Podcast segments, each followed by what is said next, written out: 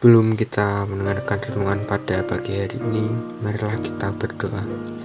Tuhan Allah Bapa yang berata di kerajaan surga, terima kasih atas berkatmu ya Tuhan. Terima kasih atas semua hikmat dan rahmatmu ya Tuhan. Sebentar kami akan mendengarkan firmanmu ya Tuhan. Semoga firmanmu selalu ada di hati kami dan menjadi rema bagi kami ya Tuhan. Terima kasih ya Tuhan dalam nama Yesus Kristus. Amin.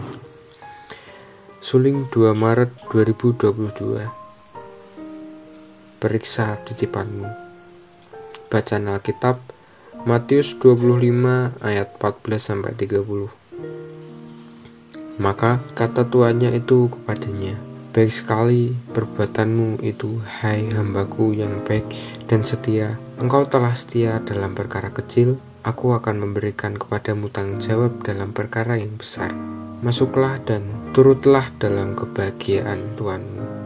Matius 25 ayat 21 Tentu kita mengingat renungan yang lalu tentang perumpamaan Tuhan dan manusia-manusia, di mana Tuhan dan Tuhan mempercayakan pada hamba yang dipercaya atau terpilih berupa properti atau aset yang bukan barang biasa Wujud titipan itu ialah talenta yang dapat kita artikan sebagai uang dan bakat atau talent. Kepada kita, hal ini benar-benar Tuhan titipkan. Ada yang dititipkan kekayaan, ada yang dititipkan bakat, ada yang dititipkan keduanya.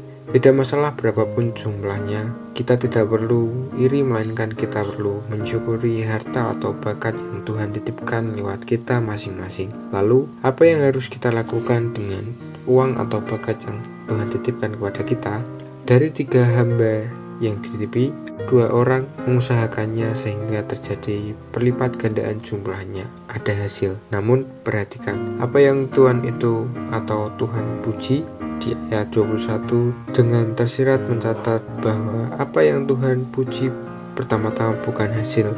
Tuhan memuji yang Pertama, usaha dan yang kedua, sikap atau karakter terhadap kepercayaan yang diberi itu.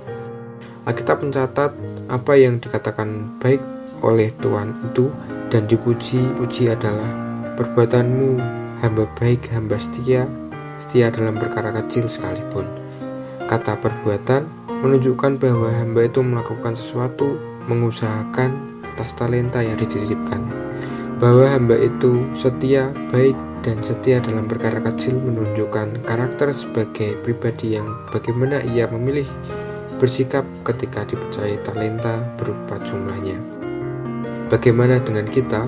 Apakah sikap kita sudah benar tentang kepercayaan yang Tuhan berikan? Dan adakah kita telah mengusahakan apa yang telah Tuhan percayakan atau hanya berpangku tangan?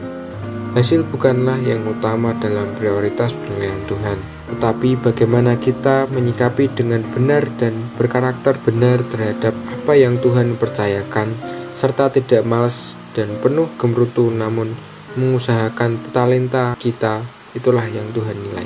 Pokok doa, jemaat yang sakit, Bapak Marjoko, Ibu Heru, Ibu Sitiori, Bapak Marioto, Bapak Broto, dan yang lain jemaat lansia yang membutuhkan pekerjaan, merindukan momongan dan masa depan anak-anak. Sekian renungan pada pagi hari ini, Tuhan Yesus memberkati.